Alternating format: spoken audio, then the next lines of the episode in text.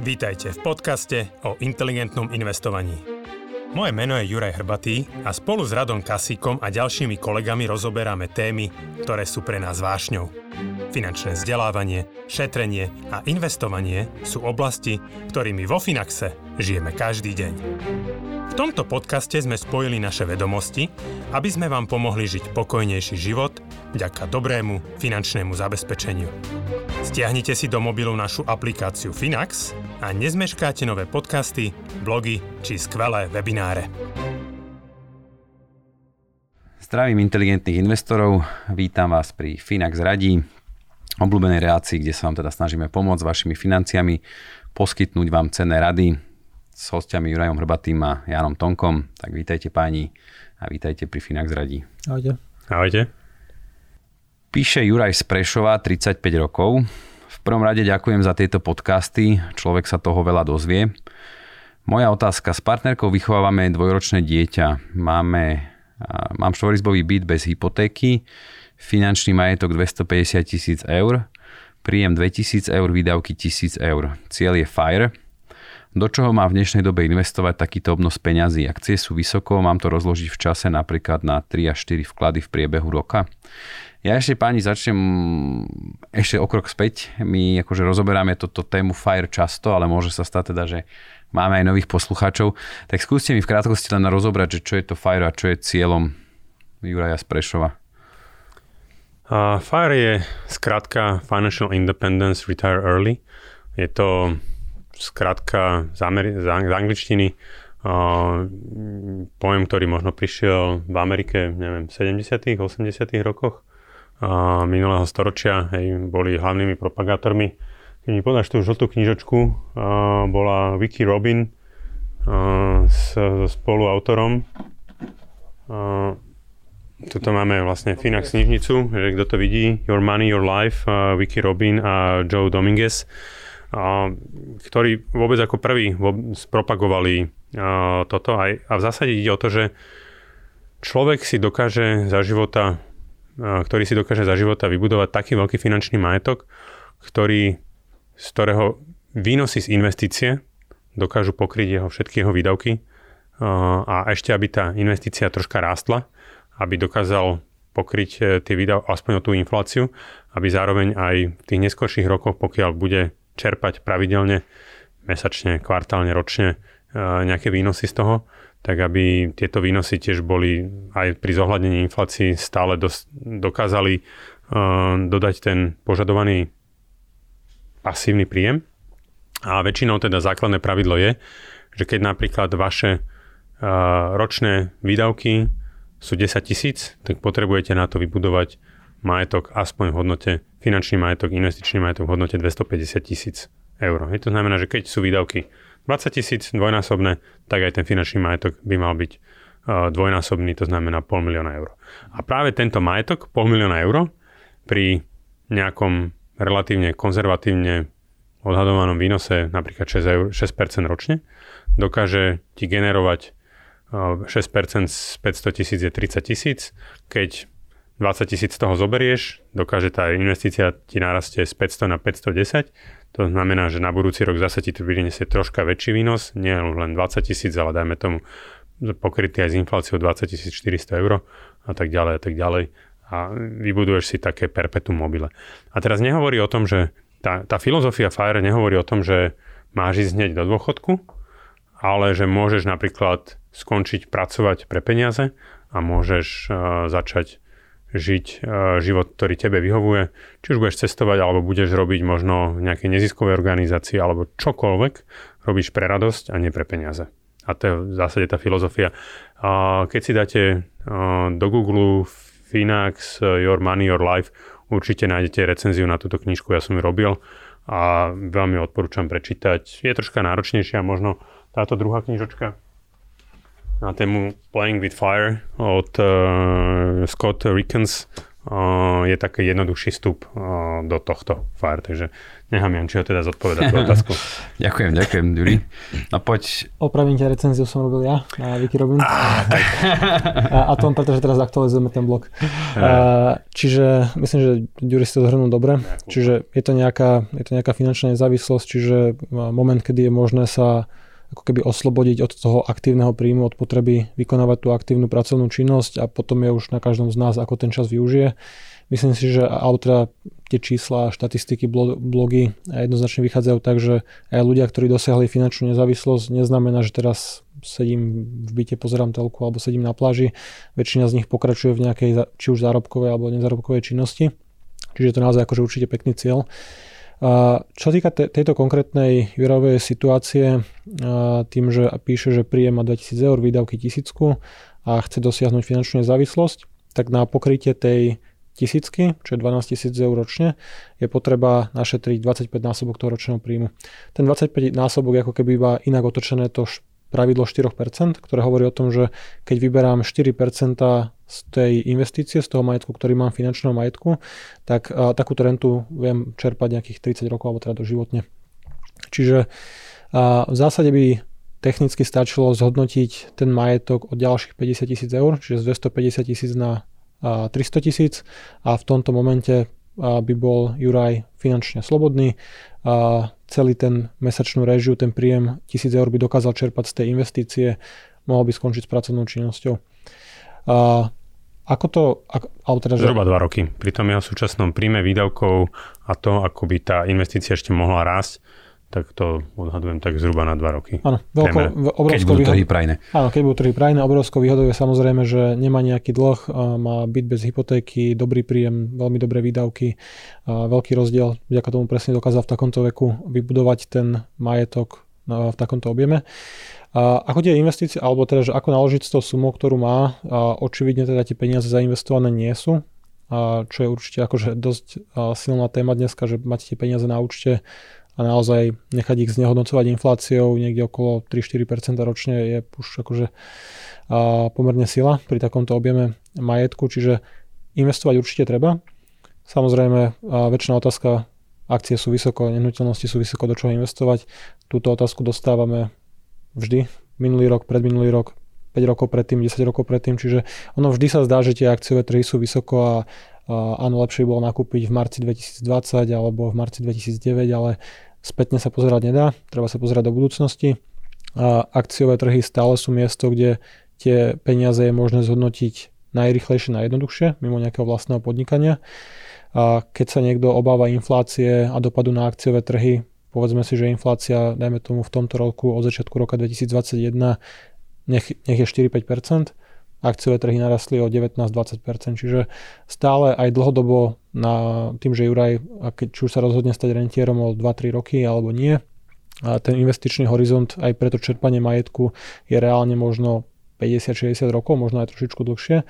A investovať na takúto dobu tie peniaze inde ako do nejakého dynamického akciového portfólia je skoro zbytočné. Čiže ja by som sa určite pozrel do toho, že treba tie peniaze vystaviť tomu riziku, treba si nejako zvyknúť na to, že jednoducho bez rizika tie peniaze budú iba strácať hodnotu, nebude tam žiadny výnos, nebude tam žiadna finančná nezávislosť. A možno by som sa ešte snažil na jeho mieste tým, že ešte dvojročné dieťa je malé, akože keď, sa, keď je priorita zostať doma, tak samozrejme môže ísť na, na ten predčasný dôchodok aj skorej, môže robiť na polovičný pracovný úvezok, a môže ako keby trošku zvolniť, lebo vyzerá, že doteraz robil akože všetko správne a tá situácia je akože veľmi, veľmi priaznivá. Ale možno by som sa snažil vybudovať ten majetok na niekde možno 300-350 tisíc eur, vytvoriť si nejaký veľký, väčší vankúš tým, že to budem chcieť poberať tú, tú rentu nie 30 rokov, ale 60 v priemere a išiel by som do dôchodku možno s nejakým 400 tisícovým portfóliom. Akože v mojom prípade. Čiže tá druhá časť otázky, že momentálne investovať jednorázovo alebo to rozložiť? Uh, Ty vieš najlepšie. A robil si na to webinár, či jednorazová alebo a, akože rozložená investícia. A v priemere dlhodobo historicky vždy je najlepšie investovať jednorazovo. A to rozkladanie, každé rozkladanie čiastky, ktorú máme pripravenú na investíciu, je nejaká forma časovania trhu. V podstate dúfam alebo predpokladám, že ten ďalší nákup, ktorý budem robiť o niekoľko mesiacov, kvartál alebo rok, bude lepší ako ten prvý, čiže trhy budú klesať a mi sa to podarí vychytiť a zainvestujem výhodnejšie Väčšinu t- času trhy ale rastú, čo je samozrejme dôvod, prečo všetci investujeme a prečo, a prečo aj takéto odporúčanie dávame. A v priemere väčšina, väčšina ľudí by spravila horšie rozhodnutie, keď tú investíciu bude rozkladať. Lebo jednoducho trhy narastú. Keby som začal investovať koncom roka 2020, a povedzme v auguste a investujem dneska, tak nakupujem o 25-30% drahšie. Kto vie, kde bude trh ďalší rok, ale v priemere sa to ne, akože neoplatí rozkladať. To je už potom skoro o tej psychológii, že nie každý je ochotný celý ten svoj vybudovaný majetok na jedenkrát vystaviť trhom a hlavne keď možno ešte tam nie je nejaká pozitívna skúsenosť a, a nie som úplne nejako zžitý s tou volatilitou, ale akože odporúčanie od nás matematicky číselne akože je lepšie investovať jednorazovo. Ja ešte možno dodám k tomu, že, že do akého aktíva investovať, keď chce človek dosiahnuť FIRE. Jednoznačne sú to indexové fondy ETF, je to spôsob investovania, ako robí Finax. Teraz nie je to, nehovorím to kvôli tomu, že si prihrievam tú polievočku, ale keď si prečítate ktorúkoľvek z týchto knížiek, alebo si pozrete rôzne fóra, na Slovensku ešte tých fór nie je veľa, v Amerike je ich uh, veľa. Akože nejakých špecializovaných, špecializovaných Fire, fire Uh, v zásade všetci tí praví FIRE ľudia odporúčajú tento spôsob investovania. Ako náhle už totižto kúpite si napríklad investičnú nehnuteľnosť na prenajom, už to nie je ten úplne čisto pasívny príjem, pretože vyžaduje si to nejakú aktivitu. To znamená, pre tých, ten typ fire ľudí, ktorí chcú to straviť niekde pri mori, cestovaním a tak ďalej, je to, dá sa povedať, že len nejaká prekažka k tomu, aby to bol naozaj čisto pasívny príjem. Čiže napríklad Mr. Money Mustache alebo akýkoľvek iné fóra, ktoré sa týmto veciam venujú, tak jednoznačne odporúčajú len indexové fondy ETF pokiaľ nechceš vymeniť aktívnu činnosť a za činnosť správcu nehnuteľnosti. Hej. Chceš robiť akože, nie že vrátnik, ale akože naozaj, že správcu, že renovovať, navštevovať, riešiť telefonáty, tak akože a z pohľadu tej jednoduchosti ten finančný majetok, akože tá investícia, či už sa bavíme o nejakom akciovom portfóliu diverzifikovanom alebo ešte lepšie široko diverzifikovaných indexových fondoch je akože určite bezstarostnejšia. Dobre, ja len doplním, že tá pravdepodobnosť toho, že keby to rozkladal tie, tie nákupy a v priebehu akože najbližších 12 mesiacov, tá pravdepodobnosť toho, že trh bude nižšie pri tých ďalších nákupoch versus vyššie je jedna k útrom. Čiže tam je zhruba necelých 30% pravdepodobnosť, že bude nižšie. Čiže ak pokiaľ bude vyššie, tak robil horšie rozhodnutie, že nakúpi, nakúpi horšie. Super, ďakujem. A ďalšia veľmi zaujímavá otázka, ktorú som ja naozaj v uplynulých dňoch dostal niekoľkokrát od svojich známych, takže veľmi, veľmi som rád, že na ňu narážam tu. Píše Emil z Prievidze, 44 rokov. Konkrétna otázka je, že mám si zobrať najlacnejšiu hypotéku, a myslím, ako keby tú špecifickú fixáciu alebo nejaký refinanc pravdepodobne 0,4% ročne na 40 mesiacov, alebo radšej stabilitu. Tá ponuka je 1,05% ročne na 10 rokov, čiže fixácia 10 ročná. Myslíte si, že vplyvom tlačenia peňazí rastúcej inflácie porastú úrokové sadzby? No, rozmýšľam tiež o navýšení hypotéky o zhruba 10 až 20 tisíc eur a zainvestovaní na 10 rokov. Následne by som splatil istinu hypotéku. Čo si o tom myslíte? Čiže dve časti teda či očakávame nejaký rast úrokových sadzieb a či dnes, Jan, či odporúčaš treba tie dlhšie fixácie? Trošku to je do popredia, trošku sa s tým človek viac stretne aj na nejakých sociálnych sieťach, aj, na, aj v médiách. Alebo stále akože zafixovať si 1% na nejaké dlhšie obdobie môže byť atraktívne. A, takže či, či, či toto preferuješ, či očakávaš nejaký rast úrokových sadzieb a potom tá druhá časť otázky, že či navýšiť tú hypotéku pri týchto parametroch Jasne. a zainvestovať? Uh, neviem predpovedať budúcnosť úrokových sadzieb a tak ako som nevedel predpokladať, že klesnú až na takúto akože skoro smiešnú úroveň. A Slováci majú druhé najlacnejšie hypotéky v celej Európskej únii, iba Portugálci majú nižšie. U nás tá priemerná sadzba nových hypoték je niekde okolo 0,9% ročne. Nižšie ako Rakúsko, nižšie ako Nemecko, čiže naozaj akože pomerne absurdná situácia. Čiže uznávam, že moje predikčné schopnosti nie sú veľmi dobré, lebo som nevedel, že takto veľmi klesnú. A, ale keď sa mám pozerať do budúcnosti, tak samozrejme akože určite ten priestor naraz je väčší ako na poklad, že asi ne, ne, či už klesnú z 0,4 na 0,3 už to nebude robiť veľký rozdiel na splatke. Naopak, pokiaľ by sa len vrátili tam, kde boli 3, 4, 5, 6 rokov dozadu na 2, 2,5, 3 tak to samozrejme akože môže negatívne ovplyvniť celú tú situáciu alebo teda osobné financie hypotekárnych dlžníkov. Napriek tomu A môžem povedať to, čo robím ja. Ja stále preferujem krátke fixy, čiže niekde medzi 3 až 5 rokmi, lebo sú presne výrazne lacnejšie. A tých 0,4% na 40 mesiacov ponúkala Prima banka donedávna, teraz to majú na 3 roky, čiže na 36 mesiacov. To sa samozrejme trošičku mení. Ja by som si radšej zobral takúto lacnú hypotéku na tých 3 až 5 rokov, a pokiaľ ten nový fix, ktorý získam po skončení toho prvého, nebude niekde nad 2%, tak stále by to bolo výhodnejšie. A celá tá komunikácia akože centrálnych bank, alebo teda hlavne Európskej centrálnej banky, nesmeruje k tomu, že by sa očakávalo nejaké prudko zvyš- prudké, prudšie zvyšovanie úrokových sadzieb. Zatiaľ to vyzerá, že budú držané na aktuálnej nulovej úrovni, alebo teda nízkej zápornej ešte v priebehu možno celého budúceho roka pokiaľ dôjde k nejakému ďalšiemu spomaleniu ekonomik, to oživenie nebude nejaké silné, tak pravdepodobne tá podpora bude trvať nejakú dlhšiu dobu.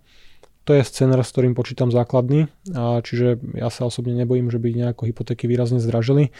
Pokiaľ by začali dražieť a reálne ECBčka nástupí na ten proces zvyšovania úrokových sadzieb od 0,25% kvartálne alebo polročne akokoľvek, tak stále je to moment, kedy si môžem povedať, že refinancujem tú hypotéku a zoberiem nejaký dlhší fix. Asi nechytím úplne 1% na 10 rokov, možno zoberiem 1,2, 1,3, ale ja si kľudne počkám na ten proces, keď sa odštartuje a kedy možno prebehne nejaké 1-2 rýchlejšie zvýšenia, lebo aj dneska tá inflácia je vysoká, centrálni bankári stále komunikujú, alebo teda tvária sa tak, že je to dočasné, do nejakých 1, 2, 3 rokov by to malo odznieť, mal by sa vrátiť, vrátiť inflácia k tým k tomu dlhodobému inflačnému cieľu k 2% a tým pádom ani nejako nepanikária centrálne banky a ne, ne, nekomunikujú, že by teda išli a, nejako výrazne zdražovať akože a, peniaze v obehu, čo by samozrejme banky preniesli vo forme a, vyššie úročených hypoték aj na spotrebiteľov. Čiže ja si nechávam ten kratší fix stále. A čím to je, že máme také nízke úrokové sadzby, že máme druhé najnižšie, lebo ako ja mám vedomie, že, teda, že aj v rámci tej eurozóny, čo má podstate jednu centrálnu spoločnú banku, centrálnu, jednu, spoločnú centrálnu banku, kde tie teda základné úrokové sadzby sú aj 0 alebo záporné, že napriek tomu niektoré krajiny je štandard, že teraz 3%. Čím to je, že na Slovensku sú tak výrazne nižšie, ak teda máš na to nejaký názor. A ja som ešte možno rozšíril tú otázku, že či si myslíš, že je možné, že by úrokové sadzby na Slovensku, len teraz beriem na Slovensku, na týchto hypotékách rástli aj bez toho, že by Európska centrálna banka zvyšovala úroky? Začnem to druhou časťou, lebo toto bol scenár, ktorý bol často skloňovaný v minulom roku, 2020, kedy práve sa hovorilo o tom, že banky budú musieť zvyšovať rizikové prírážky, lebo vplyvom koronakrízy mnoho ľudí prišlo o prácu, ľudia, čo robili v, gast, v gastre, v hotelierstve, v službách celkovo, akože sa im výrazne zhoršila situácia. A v podstate to sanoval štát tým, že sa dohodol s bankami na odklade splátok, boli tam nejaké takéto dlhové prázdniny a vďaka tomu reálne nám nevybuchla tá hypotekárna situácia, tie mnoho ľudí znovu tú prácu získalo a nabehli na bežné splácanie hypoték. Čiže nepotvrdili sa ani tie čierne scenáre, ktoré banky trošku komunikovali, že OK, zistili sme, aké je riziko, vieme, že takéto niečo môže nastať, tak si to riziko ošetríme tým, že budeme vytvárať vyššie opravné položky a zdražíme úvery. To sa reálne nestalo, ten počet nesplácených úverov je akože prakticky nulový, akože nie je nulový, ale je akože extrémne nízky. Čiže ja neviem akože to samozrejme predpovedať, ale nemyslím si, že by k tomu došlo, pokiaľ ani globálna pandémia a 100 tisíc ľudí bez práce alebo 100 tisíce akože nespôsobili nárast tej rizikovej prírážky a banky nezdražili tie úvery, tak akože moc to nepredpokladám. A k tej prvej časti, prečo je u nás sú tie úvery tak lacné, a slobodný trh, veľká konkurencia. A odkedy vlastne bol zavedený ten tzv. Lex Beblavy, kedy vlastne je veľmi jednoduché refinancovať hypotéku aj mimo výročia fixácie. Sú s tým spojené akože extrémne nízke náklady 200 eur na nový znalecký posudok, 66 eur katastera, prenesem celú moju hypotéku do inej banky. Banky začali medzi sebou extrémne súperiť od toho momentu vlastne tie sadzby klesali a veľmi rýchlo a predbehli sme aj teda ako keby bohatšie ekonomiky, bohatšie štáty, že naozaj u nás si požičiavame extrémne lacno. A máme tu banky, ktoré sú ochotné preplácať pokuty za to predčasné splatenie tie 1%, konkrétne teda napríklad Prima banka alebo za určitých okolností aj sporiteľne a iné banky. A tým pádom Banky sa predháňajú, chcú získať čo najviac klientov na úkor samozrejme konkurenčných bank, lebo existuje predpoklad, že ja keď si ako nejaká banka dokážem získať klienta pre hypotéku, tak pravdepodobne dokážem na tom klientovi zarobiť aj viacej peniazy, nielen na tom úvere, ktorý je povedzme ako keby niekedy už aj pomaly stratový produkt, ale dokážem takémuto človeku predať poistenie, nejaké sporenie do podielových fondov, poistku majetku, životnú poistku, nesplácenia, čiže a do budúcnosti, keď budú raz sadzby, ľudia moc akože asi nebudú prenášať, lebo už nebude kam. Čiže veľká konkurencia a extrémne ľahký proces prenosu tej hypotéky z toho spravili akože Eldorado. Finanční sprostredkovateľia tiež tomu pomohli, že naozaj dokázali osloviť ten svoj kmeň a ušetriť tým ľuďom na splátke, znižiť tie splátky, a aby teda preplatili menej, čiže takto nejako to možno vidím. Treba určite dať veľký kredit Mirovi Beblavému za, za, ten, za ten zákon, že treba sa, bavíme sa o tom, že to ušetril ľuďom na Slovensku 100 milióny eur. Ano. Ako keby na, na, na úrokoch. možnosti šetriť uh, celkovo. Ano. A keď sa na to pozriete, tak tie banky dneska majú stále, je to ako najziskovejší segment, hej, že uh, sú to inštitúcie, ktoré majú najväčšie zisky na Slovensku, takže um, v zásade Očividne aj pri dnešných sadzbách sa zarábať dá, aj keď samozrejme boli by radšej, keby zarábali 2-3% a požičiavali si ZCBčky a, a zadarmo, ale akože neohrozilo to bankový sektor, extrémne z toho profitovali ako keby všetci, čo mali hypotéky alebo si ich chceli brať, čiže ja osobne som na tom tiež ušetril ťažké tisíce. Tým, že som niekoľkokrát refinancoval, moja prvá hypotéka začala niekde okolo 2,5% ročne. A teraz som na pod percento, veľmi jednoducho. A ešte by som možno ja tak laicky zhodnotil, že pre mňa 0,4% na 40 mesiacov alebo 1,05 na 10 rokov je to férovo nacenená, ako keby, že veľmi vyrovnané, ako keby z môjho pohľadu, že keď sa na to pozriem. Takže je to len možno na tom osobnom nastavení toho jednotlivého človeka, či je ochotný ísť do krátkodobejšie, tak jak je napríklad Janči, alebo že chce mať 10 rokov pokoj, 1,05 je, je férový úrok, je to dobrá cena. Uh, budem mať 10 rokov pokoja, nemusím vôbec na tom riešiť, či tu niekto tlačí peniaze a bude nejaká inflácia zvyšovať sadby a čokoľvek. tak sú to peniaze zadarmo, že pokiaľ si dokážeme Hej. požičať pod mierou inflácie, tak reálne vrátime tej banke Hej. ako keby menej, čiže ano. ja by som si zobral akýkoľvek dlh, ktorý by mi niekto požičal pod 2%, keď si mám možno za percento super, keď za pol percenta ešte lepšie, ale uh, naozaj akože toto je v podstate požičiavanie za nulu prakticky. A určite sa teda dá aj navýšiť tá hypotéka o 10-20 tisíc a zainvestovať ju na 10 rokov, ako je určite dobrý horizont.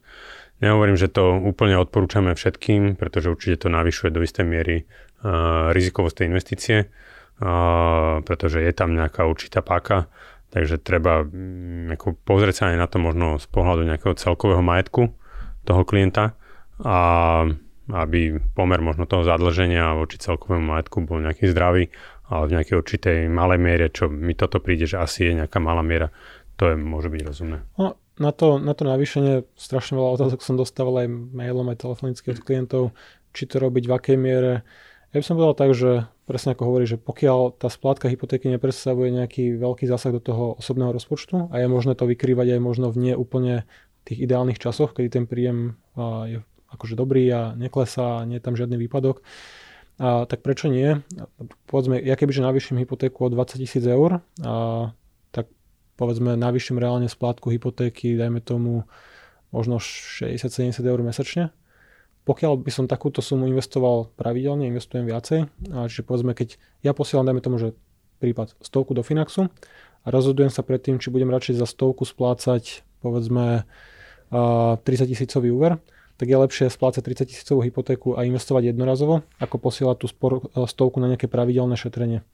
Lebo investujem veľký balík jednorazovo, povedzme 10, 20, 30 tisíc, ktorý sa mi zhodnotí na podstatne vyššiu sumu, ako keď budem posielať tú stovku pravidelnou investíciou, lebo to zložené úročenie a ten čas... Väčší balík sa zhodnocuje dlhší čas. Presne tak, čiže keď si hodím do kalkulačky 100 eur mesačne na 30 rokov, alebo 30 tisíc a 0 mesačne, tu bude extrémne jednoznačný výsledok v prospech tej vyššej jednorazovej investície. A zároveň aj tak ten výdavok, ktorý by som šetril pravidelne investoval, by tam v tom mesačnom rozpočte bol ako fixný. S tým by som nehýbal, tak jednoducho budem ten úver splácať extrémne lacný, ale vďaka tomu vybudujem možno násobne vyšší majetok. Dnešného dňa máš novú prezivku Janči, Mr. Dept. Nie. kým, kým je lacný iba. Dobre, super, ďakujem. Čiže verím, že sme aj opäť pomohli našim poslucháčom, že sme im poradili, že sa v niečom inšpirovali a čo povedie k zvýšeniu tej životnej úrovni a lepšiemu životu. Tak ďakujem vám za vaše odpovede, ďakujem za pozornosť a teším sa opäť. Dovidenia pri ďalšej časti Finax radí. Do počutia. Dovidenia, do počutia. Dovidenia, do počutia.